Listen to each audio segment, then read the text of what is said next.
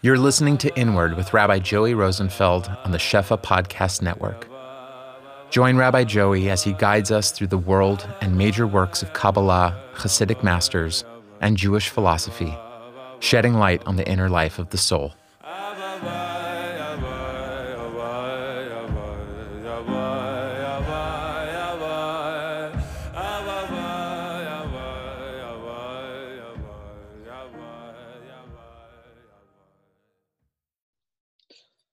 Okay, so tonight, Bezras Hashem, we're going to be continuing our series of shirim on the world of Ishbitz and Radzin. And tonight's shir is going to be titled the Desire, the Dissatisfaction of the Soul. Now, picking up from two weeks ago, when we spoke about how for the Ishbitz and Radzin Tzadikim, questioning itself, the psychological act of inverting the self from looking outwards towards moving inwards and questioning the reality of the self or questioning where the questions of the self emerge from, we saw from the tzaddikim of Ishbitz and Radzin that that, according to the Meshiloach, was proof enough for Avraham Avinu to behold the fact that the world was not simply what it looked like, but rather that there was something invisible, an invisible hand of the Creator guiding history and guiding his own questioning heart to that which needed to be questioned. And how the questioning itself opened up the path or the quest towards the belief that there was a meaning beyond the broken externalities of the world. And we spoke about how questioning itself allows an individual to descend inwards into the self, to allow for not only an intensification of the self, wherein we need to utilize different strengths of character and personality that were hitherto unutilized, but rather it also led to a potentiation of the self, wherein that which exists internally through the inner questioning by the self of itself and the self within itself, that questioning gave birth to a burgeoning power, a burgeoning potency that eventually allows the self to manifest in a greater, more intensified way. So the act of questioning is not simply one that seeks an answer to end the questioning, but the question for Ishbitz and Radzin is meant to survive the answer. That there is a spiritual, almost ontological reality to the act of questioning, that by allowing ourselves to enter into that space of suspended knowledge, wherein, for the moment at least, we truly do not know which direction to turn, or what to believe in, or what is certain and what is doubtful, in that moment, in that suspended reality when the individual allows themselves to wean themselves off of the comfortable edifices of knowledge and absolutism, in those moments, a person is capable of experiencing or utilizing a strength of faith within the self that touches the core of who we are in a much deeper way than an answer could ever touch. Now, what I'd like to try and clarify this week based on certain questions that I received about the shir that was given, as well as the next shlav or the next rung in the ladder that we're going to be ascending or descending, because really the world of Ishbitz and Radzin is the lowest point, is the world of Malchus, like we spoke about in the introduction. So, on a certain level, the further we move along the path of understanding Ishbitz and Radzin, the more inwards we move, descending down into those irreducible parts of ourselves that remain in spite of all of the confusion and the doubts that abide within reality. That the next rung, or the more internal rung, is going to be a question of desire, a question of not being capable of reaching that destination that we have determined for ourselves is the place we would like to reach the question that I would like to answer from the Shiron questioning is why is it that for Ishbitz and Radzin, the question outweighs the answer? Why is it that this sense of suspended knowledge allows for a deeper experience of spirituality that knowledge itself can't offer? And it's a very reasonable question because the typical hierarchies that we assign to the binary oppositions of knowledge and lack of knowledge, or answers and questions, or certainty and doubt, typically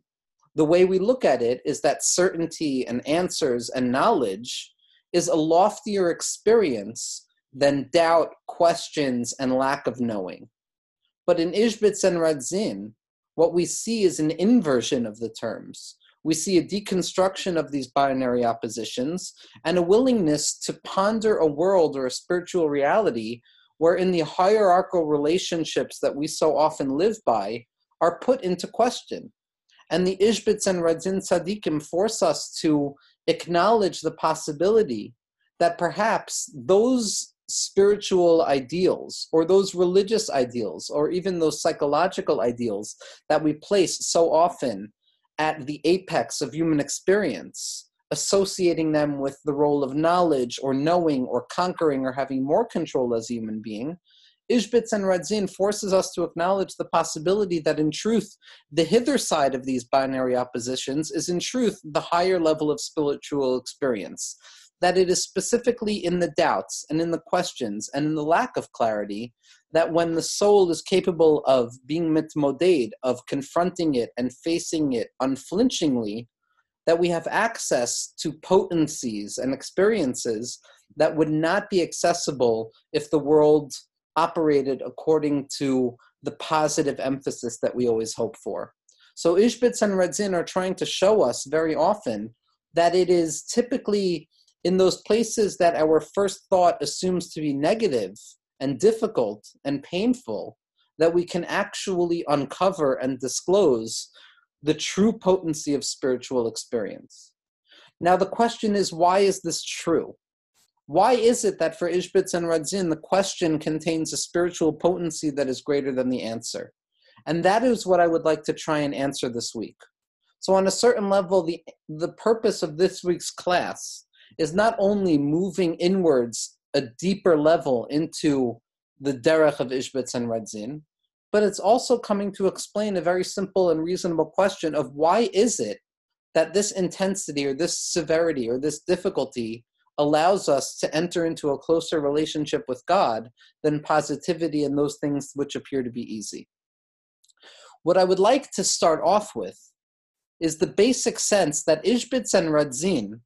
for all of their radical possibilities and the novelties that they expose within the spiritual path of what it means to serve God in this world, that Ishbitz and Radzin are not so different from a typical understanding of what it means for a human being to attempt to cleave to God in this world. That the path of Ishbitz and Radzin is going to, at the end of the day, align itself with the teachings of the Kabbalah of the Arizal, which, according to Rav Gershon Henoch of Radzin, are also the teachings as expressed in the Zohar, which, according to Rav Gershon Henoch of Radzin, as explicitly stated, in the Psicha of the Hakdama, in the opening and introduction to the Sefer of Beit Yaakov, which we're going to be learning more and more, that according to the Sod Yesharim of Gershon Henoch of Ishbitz, not only was the Meshiloach continuing the path of what the Baal Shem Tov opened up, he was also continuing the path of what the Arizal opened up, and he was also continuing the path of what Rabbi Shimon Bar Yochai, as the author of the Zohar, was opening up, and most importantly, and here is the novelty of what Ishbitz and Radzin would point out, and Shaul Magid does a very beautiful job in expressing this in his book Hasidism on the Margin, where he describes the path of Rav Gershon Henoch of Radzin very explicitly. Rav Gershon Henoch of Radzin did not see any distinction or argument between the typically assumed more rational or philosophical approaches to Yahadus or Judaism and the more mystically influenced trends of Hasidus and Kabbalah. That for Rav Gershon Henoch of Radzin, the Rambam, Maimonides, is as relevant to the emergence of Sisrei Torah, of Panemius HaTorah, as Rashbi and the Arizal were. And this is not a particularly novel idea, because what we see in the writings of Rav Kook, and in the writings of the Leshem Shabbat and in the writings almost of Rav Charlap and the Nazir and the different students of Rav Kook, and something we've discussed in previous sh- series of Shirim, is that for the Mikubalim, for the Kabbalists, the God of Maimonides, the way of encountering Hakadosh Baruch Hu as a limited creature, according to the Rambam, is going to be the apex of the Kabbalistic system as well. Because as the Rambam, as Maimonides expresses so explicitly in his Guide to the Perplexed and Moreh Nevuchim as well as Hilchos Deos, is that when it comes to understanding the concept of the infinite, what we must hold in our minds at all moments when contemplating, discussing, and sharing ideas about Ein Sof, or the infinite, is that at the end of the day, once we've ascended the ladder of spiritual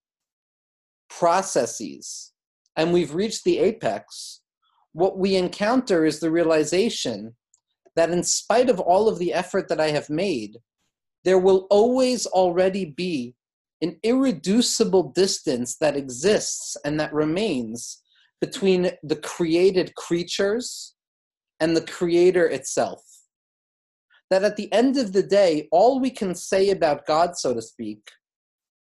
is by way of negation, is by way of saying what HaKadosh Baruch Hu is not. Because when we assert certain positivistic statements about the reality of God, so to speak, or the way in which God, so to speak, encounters or engages in reality, or the shape of the Godhead, so to speak. What we must recognize is that any positivistic statement, any statement that attempts to ascertain what God is in very specific details, for the Rambam as well as for the Mikubalim, and as we're going to see, this is very true for the Tzaddikim of Ishbitz and Radzin as well, a positive statement is tantamount to a limitation. Because when I claim with positivistic certainty that God is X and Y, so to speak, then I am negating from God, then I am detracting from God, so to speak, the capacity for God to not be X and not be Y. And therefore, any positive statements, any certainty that we apply to the specifics of how God interacts with the world is always already almost an act of kafira, an act of denial of God.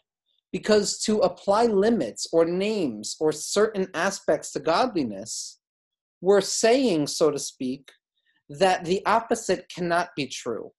thereby limiting from God or detracting from God, so to speak, the possibility of existing in ways that are above and beyond the human intellect. So for Maimonides and for the Mikubalim, when we reach the apex of the spiritual quest or the philosophical quest, or the quest of what the Arizal opened up for us, or what the Zohar opened up for us, which was the attempt to understand God through the intellect itself, or the intellect of the heart, wherein thinking and emotional feeling kiss each other, and we encounter this liminal space wherein the thoughts that I have have an influence on the feelings that I experience. When we attempt to encounter God in this space, what we must say to ourselves is that at the end of the day, the closest thing that we can do is say what God is not. Because only when we say what God is not are we allowing the infinite possibilities of God to continue to exist. I can say that God, so to speak, is without a body, it's without measurement, is outside of time. Because by applying negative statements to God, by detracting certain qualities from what God might be, so to speak, I am still allowing for, on a certain level, infinite possibilities of what God might be. So it's really only in the negative statements, in saying what Hakadosh Baruch Hu is not, in what is typically referred to as negative theology, as coming to a place where we recognize that because God is so infinite, because God is so infinitely removed from what human beings are capable of expressing with our limited ideas or language, all we can talk about when we talk about God is what God is not. Because when talking about what God is not, we allow for the infinitude or the infinite possibilities of godliness to continue to exist in potentia. The moment that I apply positivistic statements about what HaKadosh Baruch Hu is and what HaKadosh Baruch Hu is not, is the moment that I apply limitations, measurements, so to speak. Almost the impulse of idolatry, the impulse of taking this infinite concept of godliness and applying stricture and limit and measurement to it. So, as we're going to see, the Meshiloach and the Tzaddikim of Ishbitz and Radzin, they follow the path of the Rambam in the sense that they deeply confirm the reality that n- no matter how far the individual comes in the spiritual path, at the end of the day, when we reach that limit, when we reach that wall in which all human capacity is extinguished, wherein we've come as high as we can possibly go in discerning the reality of godliness, what we confront is the reality that even after all is said and done, we know absolutely nothing about what HaKadosh Baruch Hu is. And it's specifically at that moment, at that moment of apprehending the reality that there can be no true apprehension of what the reality of God is, so to speak, that the individual is tossed into the deepest experience of faith possible, which is accepting and joining the reality of spirituality, joining the reality of the existence of God, in spite of the lack of knowledge. What Rabbi Nachman of Breslov echoed so often in the name of the Rishonim and the Rishonei Machshavei Yisrael, the philosophers of Judaism, which is that Tachlis Hayadiyah Shaloneda, that the apex of knowledge is when an individual who is seeking God out comes to recognize and comes to realize that after all is said and done, after all of the fancy postulations of God's existence and God's reality, at the end of the day, I know nothing about the true reality or the true essence of HaKadosh Baruch Hu. This is what is expressed in the Svarim of the Talmidim of the Gra, as well as the Talmidim of the Baal Shem Tov, as the distinction between Yedias HaMetzius, the Hasagas HaMahus, the knowledge of existence and the grasping of essence. What is barred from us, what no Makubal, what no Kabbalist will allow to write in his books, is Hasagas Hamahus, is the experience of the essence of God. And here, for the sake of truth, I'm going to bracket the sugya of the Lubavitcher Rebbe, Rav Menachem Mendel Schneerson of Lubavitch, the seventh Rebbe, the Malchus of Chabad, unlike any other tzaddik before him, attempted to question what we're talking about tonight. The Rebbe Schlusia Ganaleno attempted to recreate the relationship we have with the concept of etzem, of essence. But for the sake of our purposes and also my understanding of the Lubavitcher Rebbe Schlusia Ganaleno, I will still claim that it is still within the rubric of what constitutes Jewish thought and Jewish Kabbalistic thought, that at the end of the day, it is impossible for the human being to truly grasp the essence of God. All we can know is the existence of God. That is the negative theological impulse as expressed within Maimonides, within the Rambam, as well as expressed in the teachings of the Arizal through his conception of Tzimtzum and Shviros HaKelim, which already at the inception and the origin of reality, we encounter a breakage between the infinite and the finite. And certainly is going to be expressed in the writings of the tzaddikim of Ishbitz and the tzaddikim of Radzin. So when questioning the fact that questioning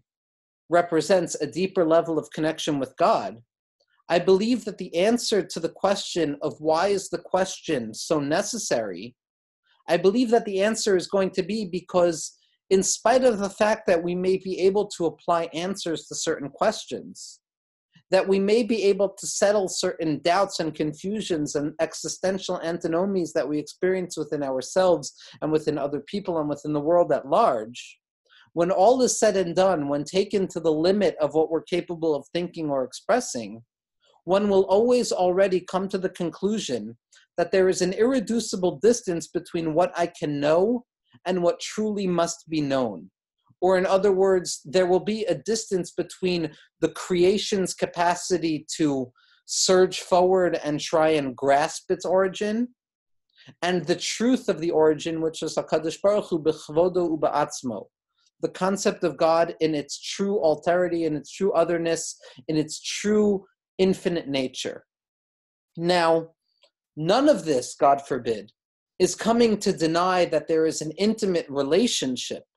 between the infinite and the finite. None of this is coming to deny, to deny the fact that there is an intimate relationship between God and creation, heaven forbid. All I'm trying to say in the name of our tzaddikim is that in spite of the fact that through spooky action at a distance, through some secret of faith, what the Zohar refers to so often as Raza de Mehimnusa, the secret of faith, which at the end of the day will always already remain a secret, because no matter how much we try and talk about it, no matter how much we try and express its essence, we will always end up short of truly describing what it is in its true nature.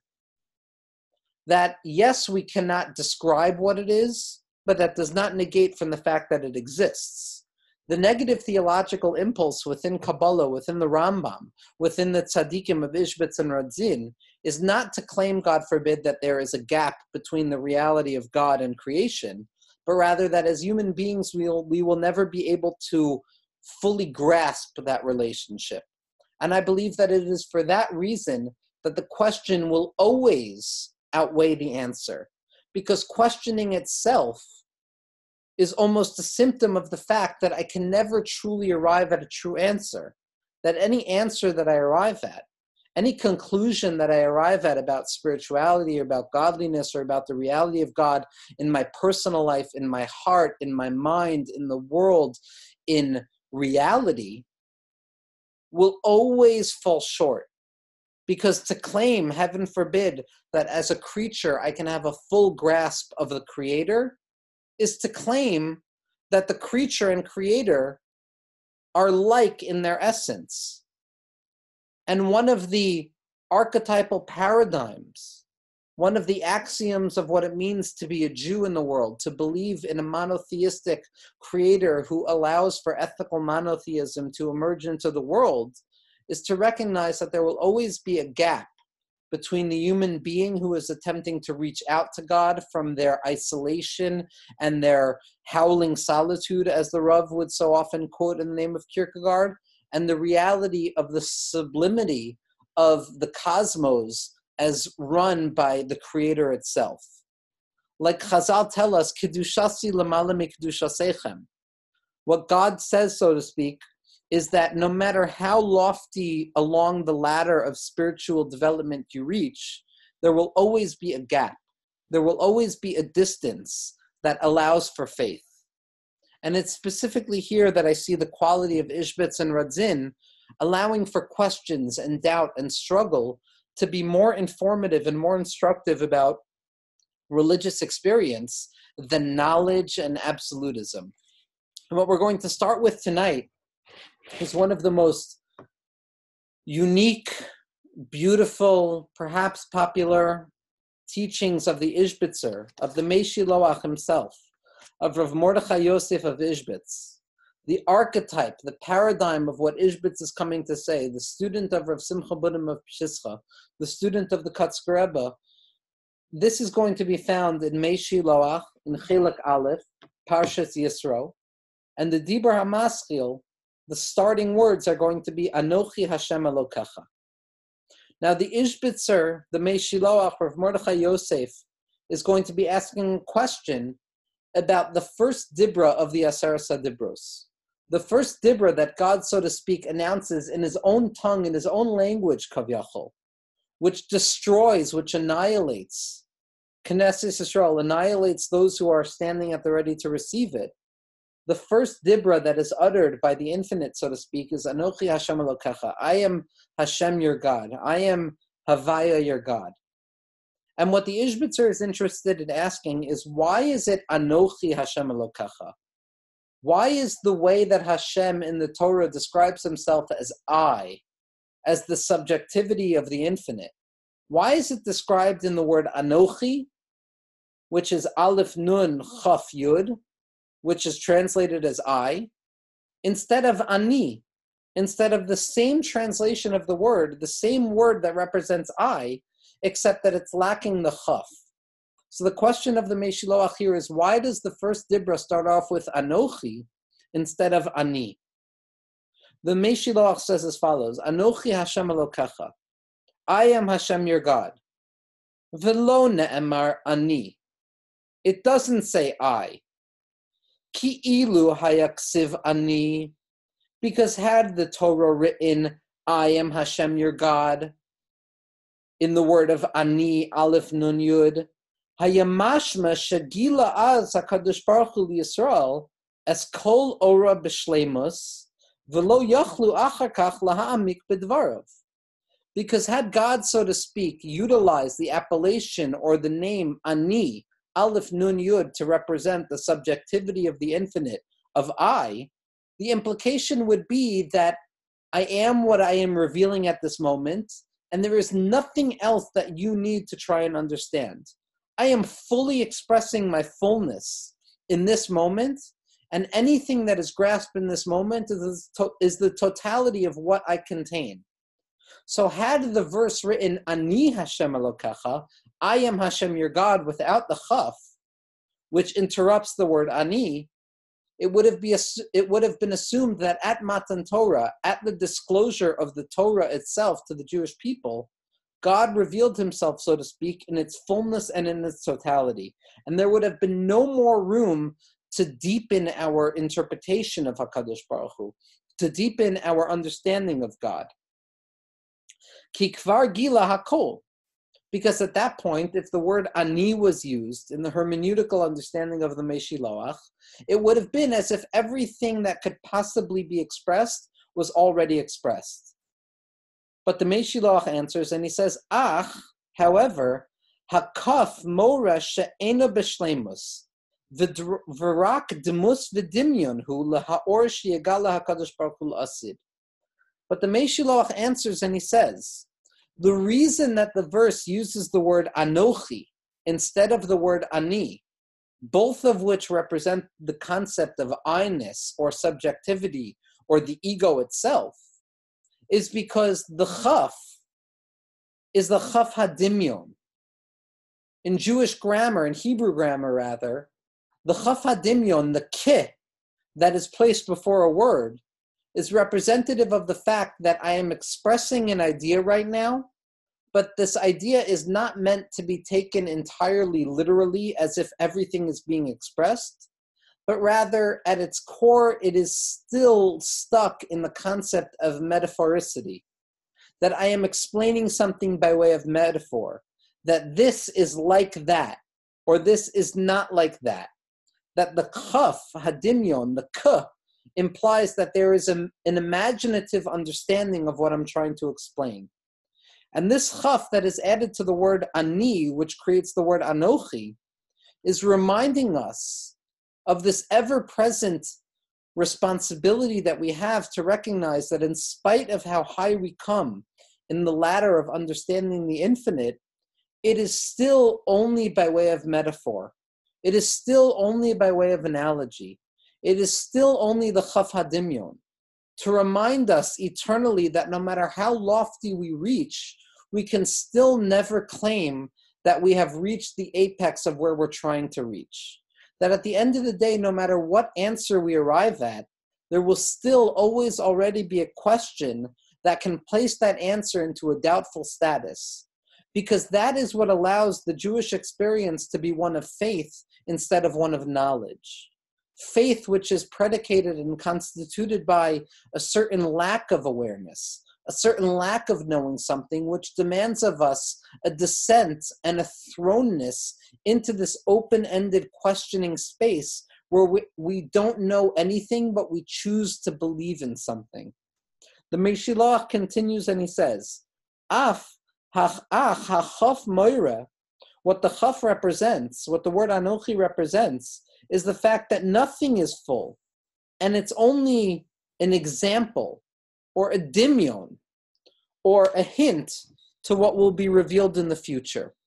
And that any time a person feels that they have reached the apex of spiritual knowledge, what they must recognize is that above that point of spiritual knowledge, there is another moment where we come to recognize that what I have known is only the preparation or the introduction to what I do not know.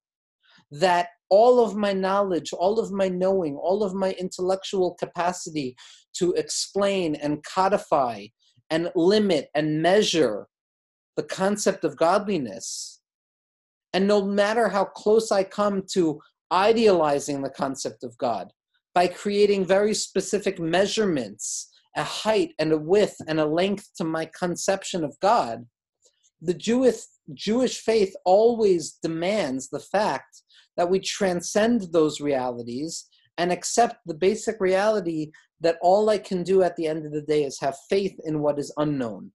That no matter how lofty I have come along the road in spiritual awareness, what I come to recognize is at the end of the day, I cannot apply any positivistic measurements to the concept of God in my life. What this means psychologically for Ishbitz and Radzin, as we're going to see in future Shirim, is that no matter what I assume about myself, no matter what I assume about my relationship with God, no matter what I assume about my relationship with other people, no matter what I assume about the reality of existence itself, can always be destroyed to show that the opposite is true. That for Ishbitz and Radzin, idolatry is the thought that I can truly state what God is, that I can limit the nature of godliness.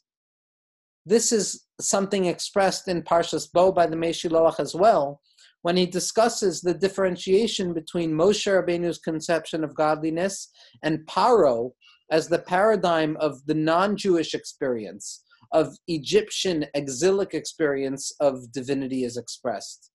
That according to the Medrash, when Moshe Rabbeinu went out to greet Paro, he found him on the brooks of the Nile River. And the Medrash has a very interesting statement there, stating that Pharaoh would go out to take care of his physical or bodily needs away from the eyes of anybody else. Because the idealized spiritual or religious concept of the Egyptian monarchy at that point was that Pharaoh was superhuman, that the Pharaoh, that the leader did not need to engage in the basic physical restrictions of what it means to be a human being. And Moshe Rabbeinu confronts him, Omed alayaor, standing on the Nile River. And Chazal have the question. They say, when Moshe Rabbeinu confronts Pharaoh, is Pharaoh standing upon his God, or is his God standing upon him? And the Meshiloach explains as follows in Parshas Bo, that for certain spiritual perceptions, or certain potential spiritual perceptions within each and every one of us, there is an impulse or a desire st- to stand upon our higher power. To stand upon a higher power means to be capable of saying, This is what my higher power is, this is my conception of godliness, these are the parameters and the demarcations and the limitations and the measurements of my conception of God, and nothing else is going to be true anything that goes outside of the rubric of my personal understanding is going to be considered as if as, as if it is nothing because I truly understand the nature of God. I can truly say what the essence of God is, so to speak. And the Meshiloach says that what Moshe Rabbeinu was coming to confront Paro about is that you are Omed ala Yaor. You are standing on the Nile River. You are the one who is claiming that you have a true grasp of God. But for us, for the Jewish people, we have no concept of standing upon God. We have no concept of having control over our conception of what God is, because at the end of the day, the heights of our faith is that place where we recognize that all I can do is believe in God. I cannot truly ascertain the parameters of the infinite because the infinite abolishes and annihilates any conception of parameter that it's specifically in the recognition that there is a limit to my human knowledge, that I come closest to my God. And this is what gives room to the question. This is what states for Ishbitz and Radzin that the questioning of HaKadosh Baruch Hu, the questioning of reality itself, the abiding awareness of the fact that things are not the way they are supposed to be, and that yes, there is some way that they are supposed to be, but I don't know how that is supposed to look like, that is where we come closest to the experience of uniting with our God. Now, for the tzaddikim of Ishbitz and Radzin, this is also going to have a fundamental psychological and phenomenological experience. Because for the Rambam, and maybe even for the Arizal, it was enough to clarify, philosophically speaking or spiritually speaking, that there can never be a true unity between creation and creator until Hakadosh Baruch Hu allows for that to emerge into the world at the end of history. But prior to that, kedushasi kedushasechem, there will always be an irreducible gap, which demands that the closest thing we can come to godliness is an act of faith, is almost a leap of faith. But for Ishbitz, it's not enough for this to remain a philosophical concept, but it's more important that this becomes a psychologically lived experience. Because for Ishbitz and Radzin, it's not enough to contemplate and postulate and intellectually question the reality of godliness or the relationship that we have with God as human beings. But what is most fundamental is a mibisari echse eloikim, specifically from my human situatedness, specifically from the position of malchus, from the position of not knowing. That is the place where I am going to be forced to engage God in the deepest way. So Ishbitz and Radzin also explain this phenomenon of negative theology, of at the end of the day, realizing that what I can say is lower than what I cannot say, and that language pales in the face of silence, and that very often it is in the silence of the soul, in the silence of the self, that we come closest to encountering the infinite creator rather than by postulating specific philosophical statements. Ishbitz and Radzin apply this to the nature of the soul as well. And what we're going to find is that when it is applied to the soul itself, the experience is one of dissatisfaction. Because satisfaction implies that I have reached the goal of what I've been trying to reach, that I have gained what I am trying to gain, and that I can be satisfied with what I already grasped or what I already know, as if there is no more room for me to grow or continue. The abiding dissatisfaction of the nefesh in the teachings of Ishbitz and Radzin, as well as the teachings of the Arizal and the Zohar, which can be experienced and expressed in future shirim, that it is specifically in the dissatisfaction of the soul, in the soul sense that there is something left that I have not reached yet, that in spite of the fact that I have acquired all that my soul desires, there is still an abiding sense of desire which leaves me disquiet and uncomfortable. It's specifically in that phenomenon of the soul that we encounter the true reality of how Ishbitz and Radzin want to look at spiritual experience, which is that in this world,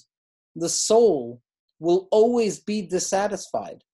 and that dissatisfaction of the soul is not because we are incapable of grasping what we want to grasp, or because we are not good enough to get what we want to get, or because we are not smart enough to intellectualize what we would like to intellectualize, but rather the dissatisfaction of the soul is part of the ontological makeup of reality. That the way God has created the world, the way that God, so to speak, has desired human beings interact with it is that there always be a gap. That kedushasi lemala mikdushasechem. And so the fact that the answer always, the question always outweighs the answer, is not because the answer is not good enough, but because the nature of questioning, the nature of seeking, the nature of desiring something which is not present yet, the sense of lack, the sense that there is something missing from what I need, is part and parcel of that which constitutes the human experience in this worldliness. It is not bidievet, but rather it is lechatchila. Had the tzaddikim or the mikubalim or our seforim expressed that there can be a true grasp of godliness in this world in some intellectual or even emotional way, then there would be a closure to the spiritual experience. It is specifically in the non closure,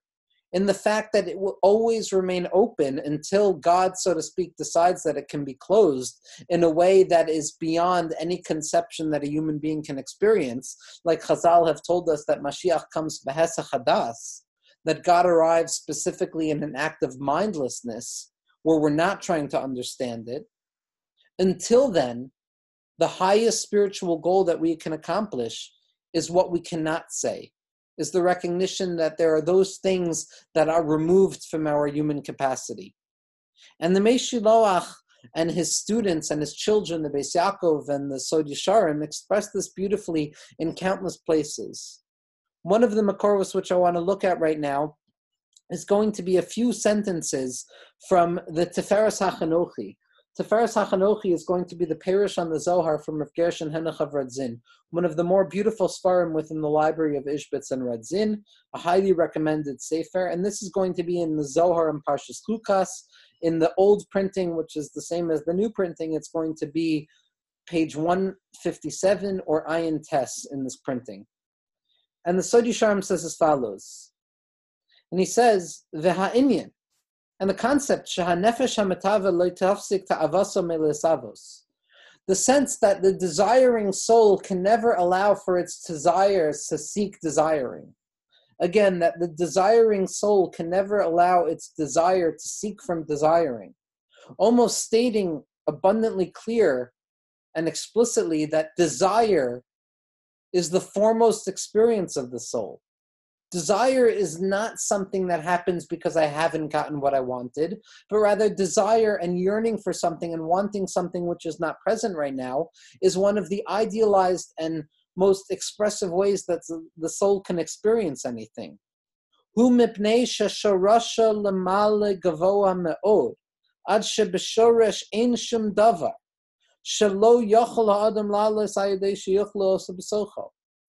the Sod Yesharim says that the reason that the soul does not stop from desiring that which is not present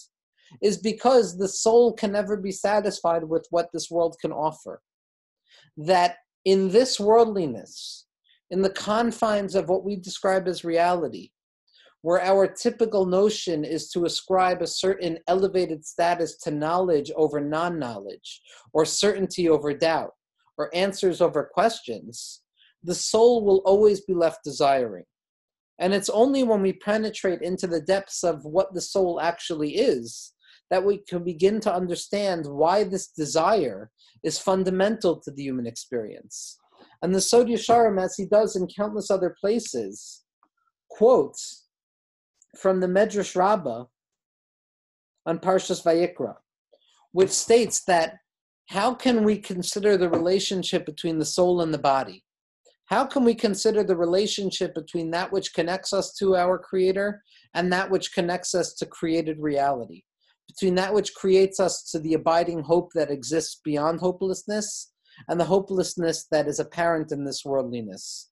To the nature of ourselves that is constantly and essentially seeking goodness and light, as opposed to the parts of ourselves which always feel drawn down through gravitational pull towards heaviness and restriction and things which are difficult and broken.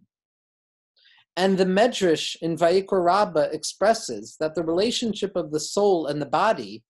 can be compared to the relationship between a villager who marries a princess. And this is something we discussed in the Shirim on addiction as well in the Shirim on the Leshem Shabbat That when the villager marries the princess, the villager can offer the princess every single thing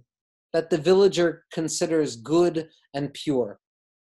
But in spite of the villager offering everything it has in its resources, the princess will always be dissatisfied.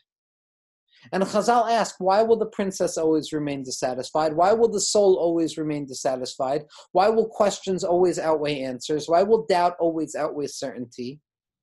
The answer is not because the ironi, not because the village person is lacking or is incapable of providing the princess with what she deserves or what she wants, as if it is the fault of the village individual, as if it is the fault or the blame or the shame of the individual that they can't grasp godliness but rather it is an ontological reality as constitutive of the reality of the princess itself, who comes from the elevated space of spirituality, that she simply will not be satisfied with what's, what this world can offer. Which means to say that no matter how high we emerge and ascend on the rung of knowledge and the rung of philosophical speculation, we can never truly arrive at what the soul is truly desiring, which is cleavage with God, which is unity with God. And the reason for that is not because we're lacking or broken or insignificant or not good enough, but in spite of our being good enough, in spite of our being significant, the reality of how God interacts with human beings is by way of negation,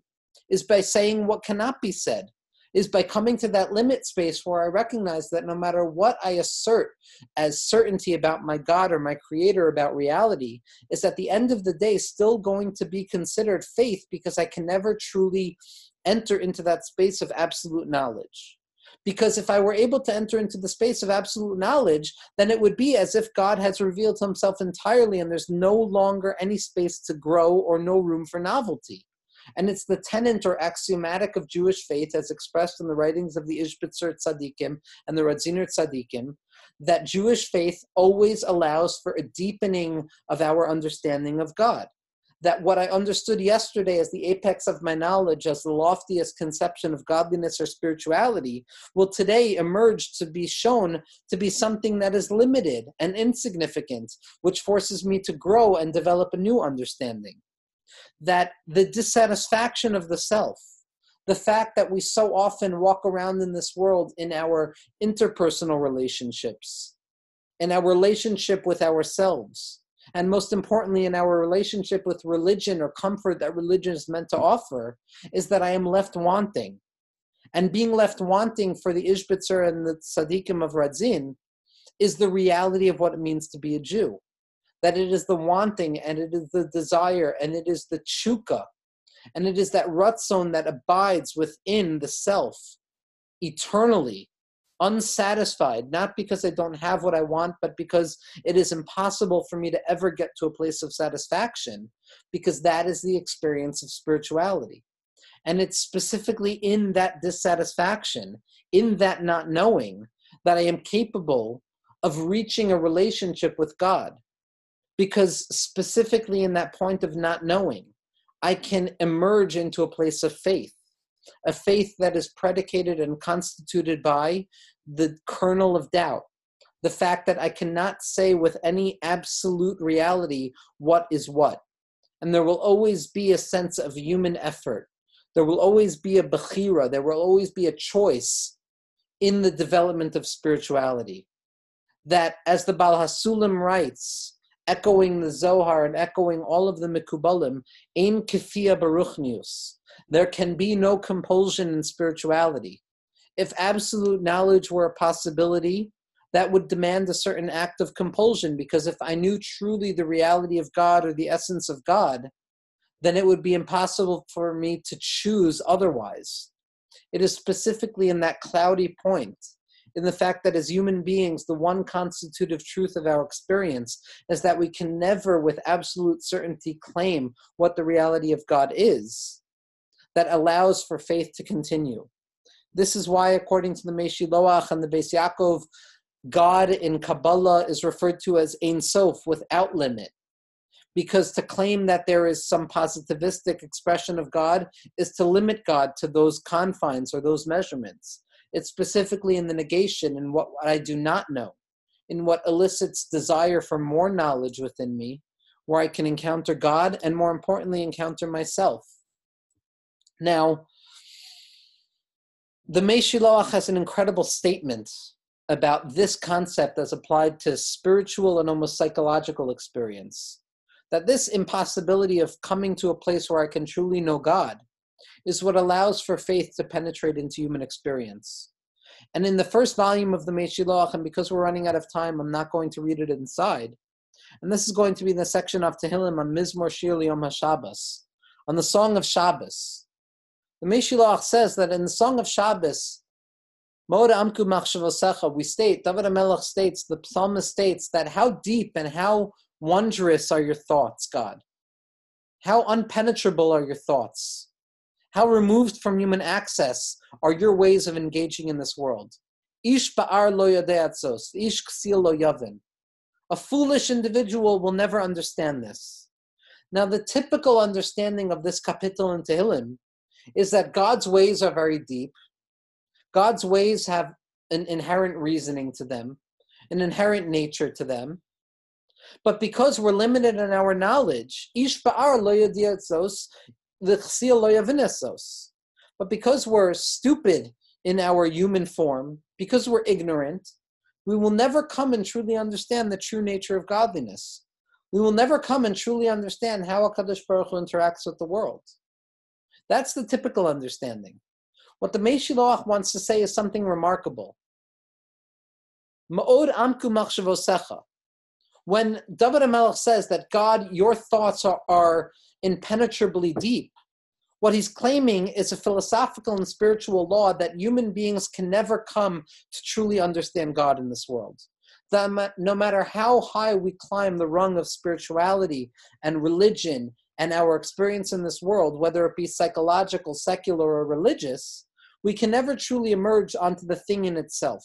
We can never touch what it is that we're trying to touch. We can never acquire what we're trying to acquire in a sense that true satisfaction is an impossibility, not because we don't deserve it, but because it's impossible. Ish ba'ar lo zos. The foolish person will not understand this. The Meshiloach says that any person who comes and questions this difficulty of understanding God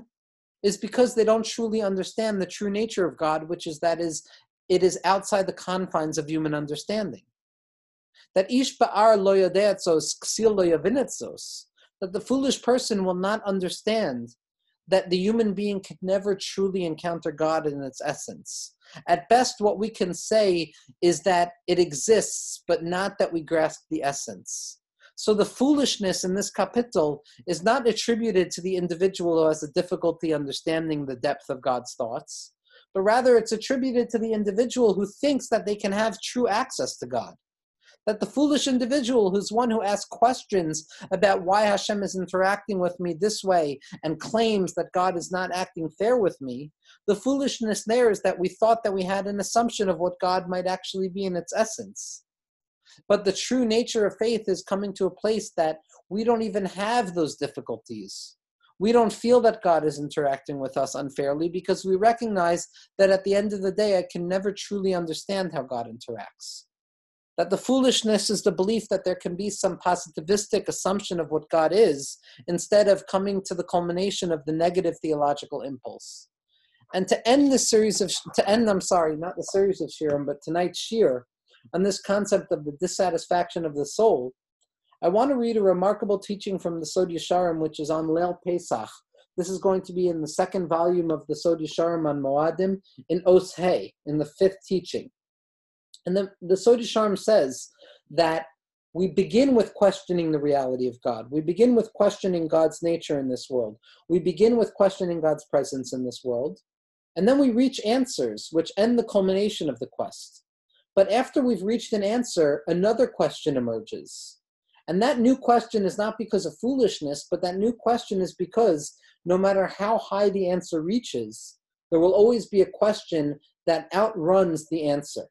because as we've said questions will always be the apex of where we can come in relationship with god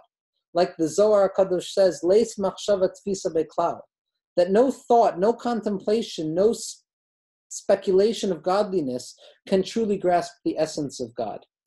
but the Sod Yesharim here allows for himself to say exactly what it is I was hoping he would say, Kavyachol.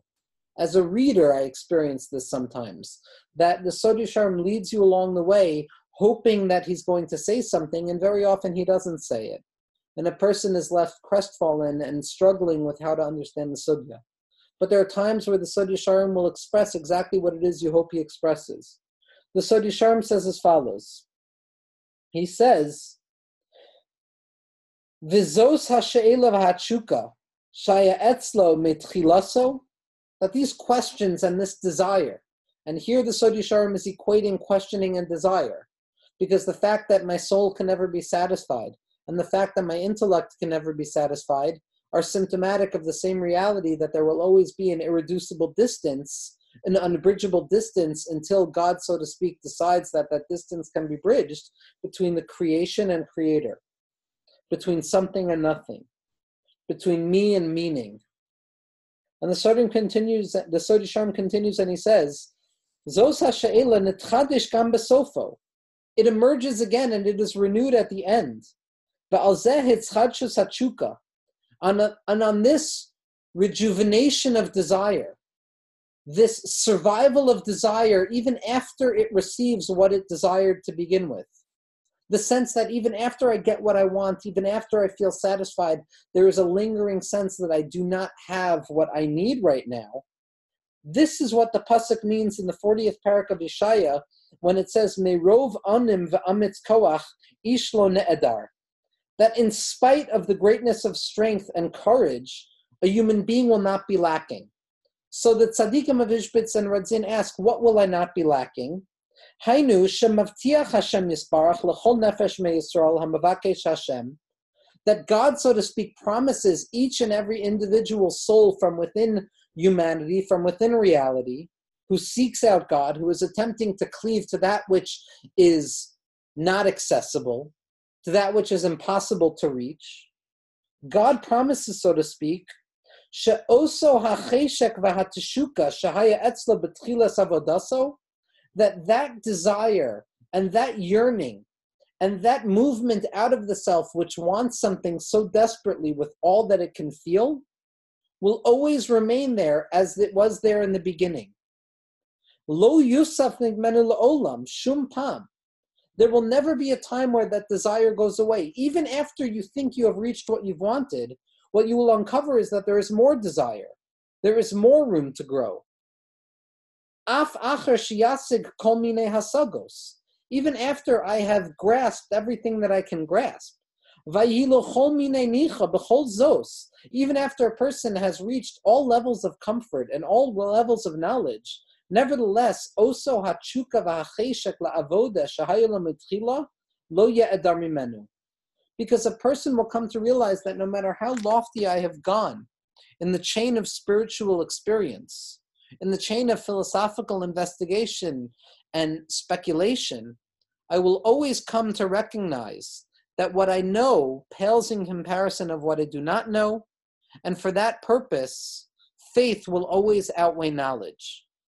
Now, Be'ezra Hashem next week, what we're going to be discussing is why this is so. How is it that, in spite of all of the knowledge that we encounter, we will always be left yearning or questioning for more knowledge? And next week, we're going to uncover or examine the tzaddikim of Ishbitz and Radzin's treatment of chisaron, of lack, something that we discussed explicitly in the Shirim on addiction but we're going to show in the writings of Ishbitz and Radzin that each and every individual has a particular lack, and that lack is not the result of missing something, but rather the lack is constituted of their subjectivity, and it will never go away as long as a person experiences this world. And it's specifically that lack which allows for the, the lack of closure, that infinite open endedness of the human experience in this world with the infinite.